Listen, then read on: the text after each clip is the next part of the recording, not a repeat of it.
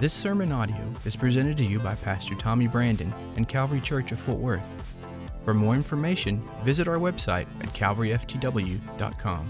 Taking out your Bibles today to the book of Genesis, to the book of Genesis. We're, um, I'm so sorry. What am I thinking? To the book of Galatians. All of you are already in Galatians. You're like, where's it going now? I thought we was in. I thought we'd been in Galatians. Galatians five. Galatians five verse number 13. I was just testing you, that's all. I was just checking to see if you've had your coffee this morning. It's obvious I've only had one cup, and I'm a two cupper. I need a second. Galatians 5, verse number 13. Someone asked me recently, and I want to I wanna help some of you. Uh, one of our elders asked me recently on a Sunday, what, what, what's, what version of the Bible do you, do you teach out of? I'll be very honest with you. Um, my Bible that I that I work out of is, is King James version of the of the Scripture. Uh, I have become very very comfortable knowing, and, and, and, I don't expect all of you. you, you you're you're laying uh, wire at jobs every day. You're teaching school. You're you're you're running businesses. You're you know, you, you, your day may not look like my day. I have the luxury of sitting in an office and, and studying a lot. But how I do things is I have my, my kind of my reset button is King James version of Scripture. But I've become very comfortable at looking and seeing how, how these different translations bring a little different light to truth. And when I say truth, I mean the Word of God, not a particular version. And uh, I want you to know when, whenever we put our notes on our app, some of you use the app, some of you don't. For those that may not even know what I'm talking about, on your smart device, if you'll go to the App Store, you can download Calvary FTW, and my sermon notes are there. And I try my very best to always make sure that you're aware of, of the version that I'm reading from. So if, if what I'm reading looks a little different than maybe your hardback Bible or whatever your smart device is open to. Uh, notice the little letters next to it, you know, NIV, New International Version, NLT, New Living Translation, MSG. Uh, that's not that weird stuff put into your food. That's the message translation, TLB, the Living Bible, etc. So uh, I try my best to give you that information to kind of see where you're going.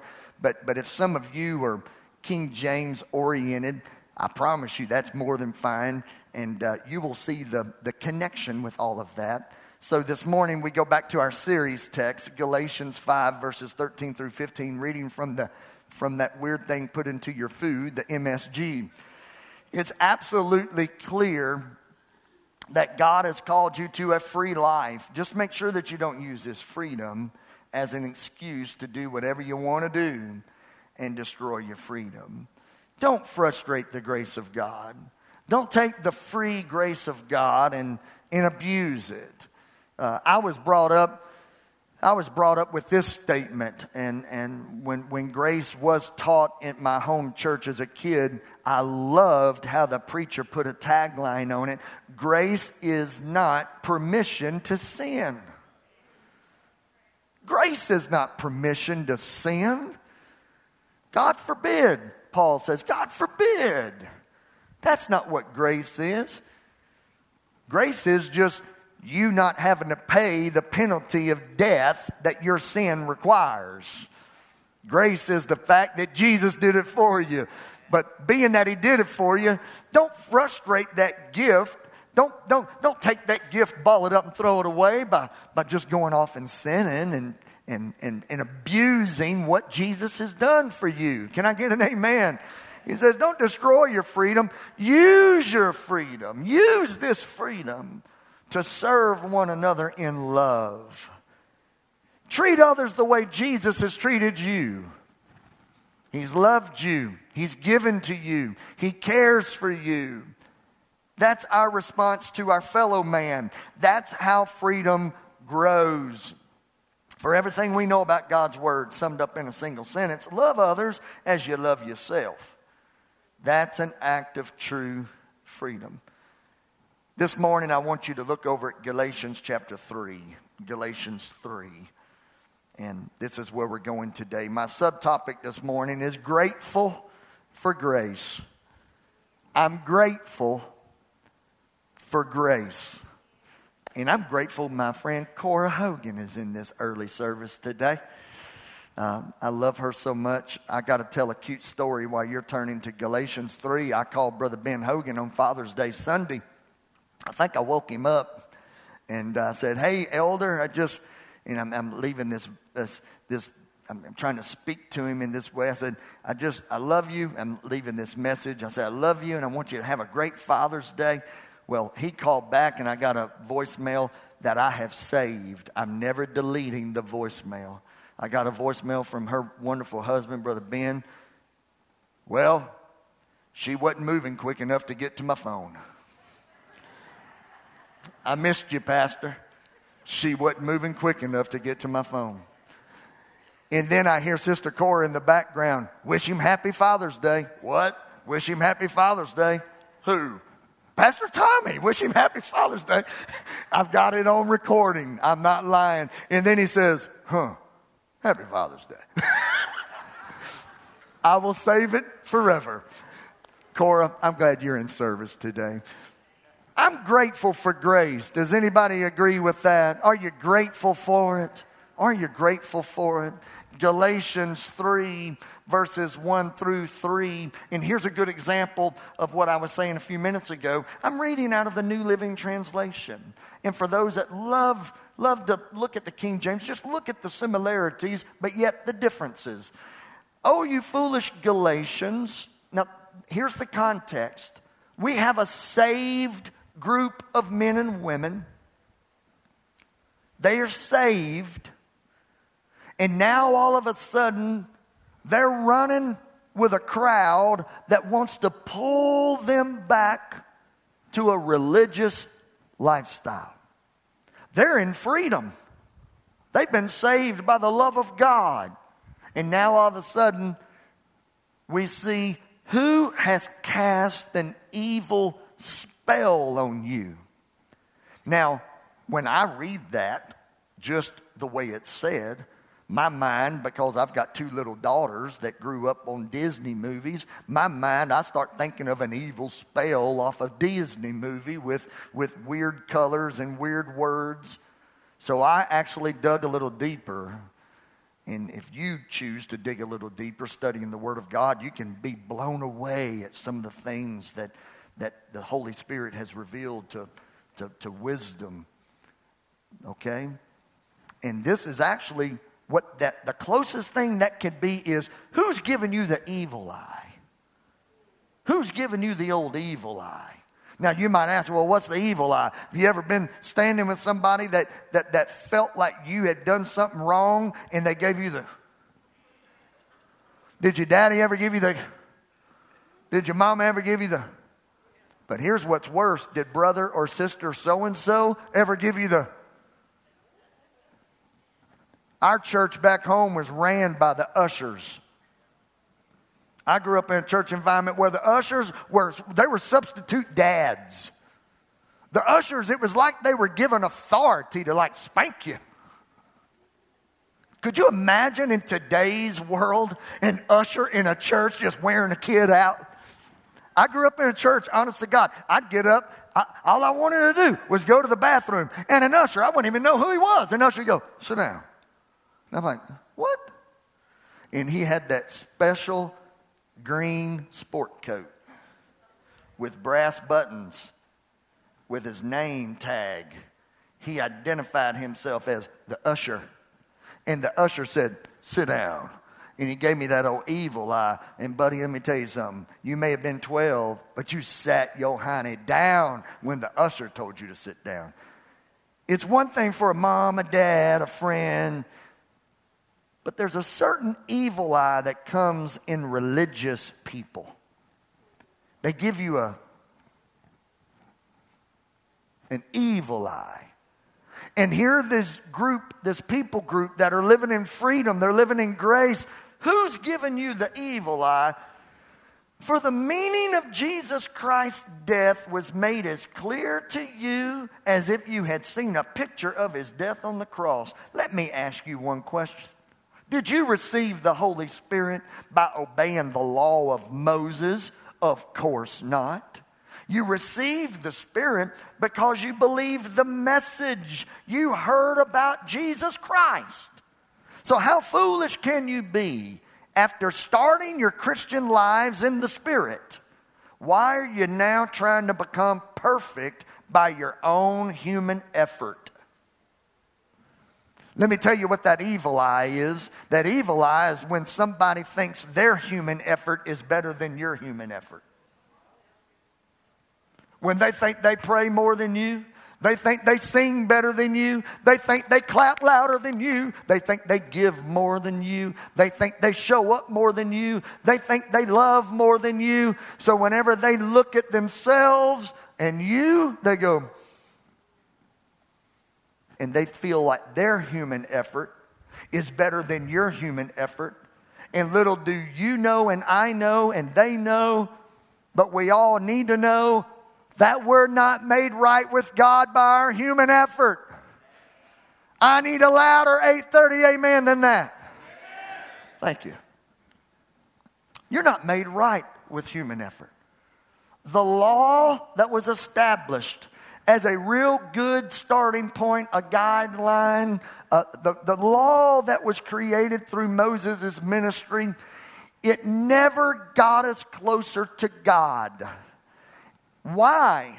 Well, it's real easy. If you'll look over in Galatians 3, once again, verse 10, it tells us the secret of why the law never really was, was, was fulfilled by humanity. And it says, All, that's you and me and anyone before us, all who rely on observing the law are under a curse. A curse? That's, that's strong. Why? Because cursed is everyone who does not continue to do everything written in the book of the law. Now, I'm going to give all of our ancestors in Scripture and maybe even in our family line, I'm going to give us all an applause. We got a few things right in the law. We, we did. We got a few things mastered. The problem is, we don't get to pick and choose out of the law what we master. How do we know? Because James chapter 2 verse 10 says, "For whoever keeps the whole law and yet stumbles at just one point is guilty of breaking all of it."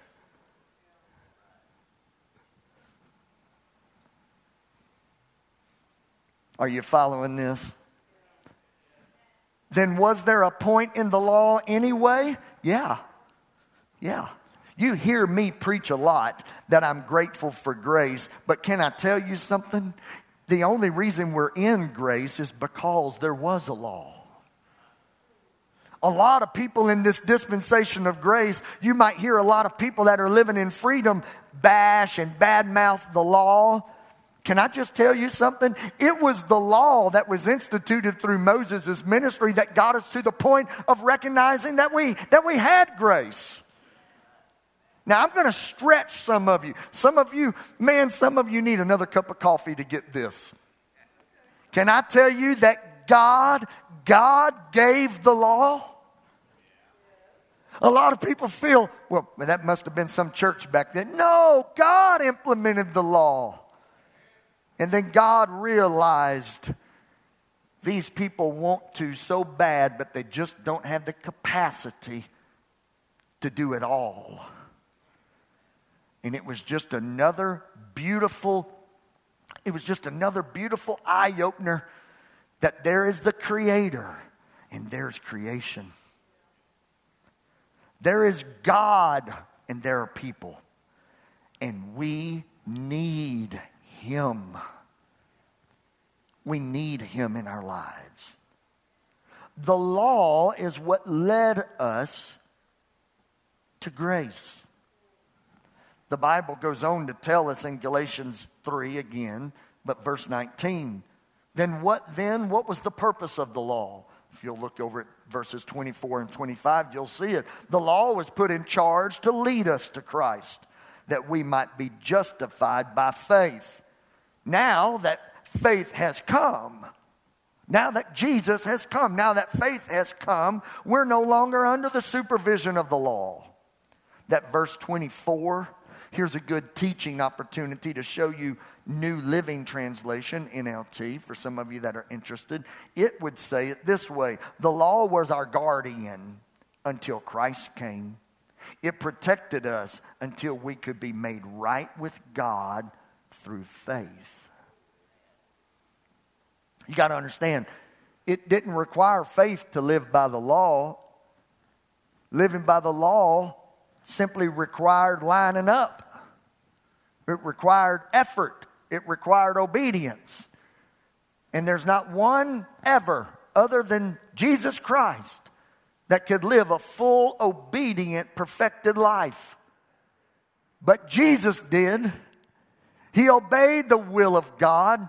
Jesus did. He took his perfection to the cross. He made us right with God where the law stumbled. Or, if you would prefer, where we stumbled in the law. Everybody okay this morning? Watch this as we get a little closer here. Christianity is not a learned behavior. You don't come to Jesus to learn how to be to be good. It's not a learned behavior. Christianity is a transformation. Now I'm going to reach back and, and I need some of the I, I, I, say it respectfully, but I need some old timers to amen me on this right here. When you came to Jesus, when you came to Jesus, you were changed. Now, I'm gonna, I'll preach uphill all day if y'all need me to, but some of you need to understand what I'm talking about. There's a, there's a, there's an idea today that you come to Christianity now, you come to Jesus now, and, and, and it's, a, it's like an exercise program or it's like a master study. You come to Christianity now to learn how to improve your life. No, you come to Jesus to get changed. You don't come to Jesus and give your life to Jesus and there not be a transformation. All you did was come to a church service. And there's a confusion now in our modern culture, in our Christian modern culture. There's a confusion of what's, what is Christianity? Is Christianity, uh, you know, coming and being a part of a church? No, that, that's part of the discipline. But being a Christian is crucifying the old man that you used to be, crucifying the flesh, yourself, crucifying yourself against the world. You are no longer yourself. You've been changed. The blood of the Lamb has forgiven you and washed you of your sins. You've been made new. The old Tommy doesn't exist. I'm a new person. So I got to walk different. I got to talk different. I got to act different. Do I stumble at times? Maybe. Thank God for grace. But I can't just say I'm, I'm I, I signed my name on a card and I'm going to heaven. Am I changed? Oh, I can't wait to preach all three of these services today. It frustrates a preacher when someone comes and accepts Jesus Christ in their life, and the very next day is no different than the day before. It makes you wonder did, did the gospel message really get into their heart? Now, this is where it's a little different than what the law produced. The law said you got to change before you get close to God. Grace says get close to God and allow the changes to begin to be manifest. Christianity is not a learned behavior, it's a life transformation. And Christianity, everybody, everybody don't miss this. Look at me real quick. Christianity does not ask you to be right. It makes you right.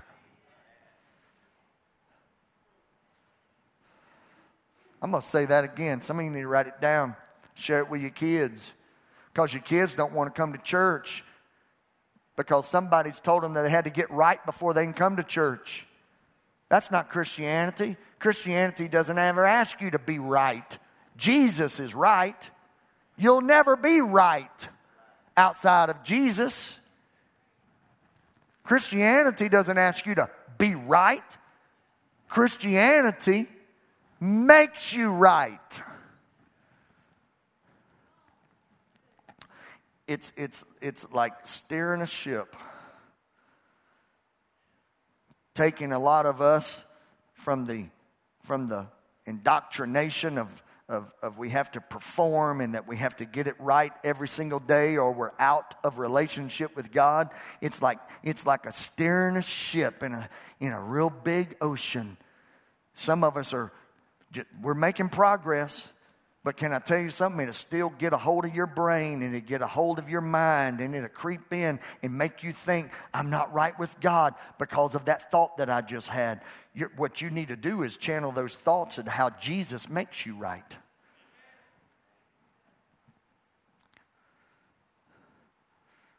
One thing we're determined to do here at Calvary Church is to keep the front doors of this church, the entrance doors, really big.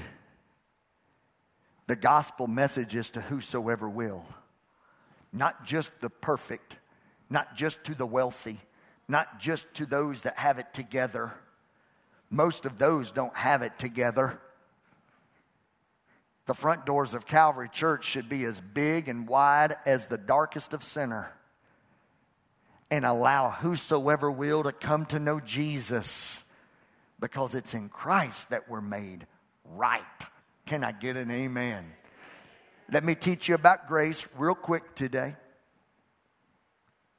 Some of you don't some of you need bullet points for your coffee discussion with your coworker.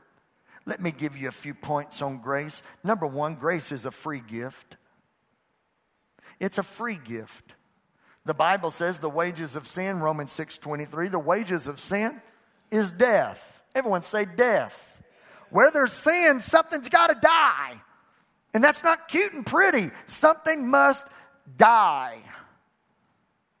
But the free gift of God is eternal life through Christ Jesus our Lord. If something had to die, thank the Lord it was Jesus that died to make you right with God. Grace is a free gift. Some of you in the room that are maybe my age or a little older, you might remember the commercial. You might remember the, the firm Smith Barney. You remember their commercial? We make money the old fashioned way. We earn it.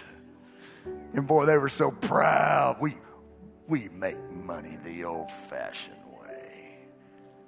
Listen to me, everybody. There's a lot of churches we're old fashioned. We earn our salvation. Good luck. You can't earn it. God's grace is a free gift to whosoever will. Number two, grace is received by faith. It's received by faith. Ephesians 2 for it is by grace you've been saved through faith. And this is not from yourselves, it's the gift of God. Not by works, or you'd be bragging about it. Faith is not a believe in step, faith is a trust in step. You realize that Satan believes in God? You believe demons believe in God? The Bible says they do. Demons believe in God. Satan believes in God. Faith is not a believe in, faith is a trust in. Grace is a free gift. It's received by one and one only step. Like we said in the early song, it's a move you have to play your hand by faith, receive the grace of God. Thirdly, grace is available to who? Who? Everyone. Grace is available to who? Everyone. It's available to the black community, white community.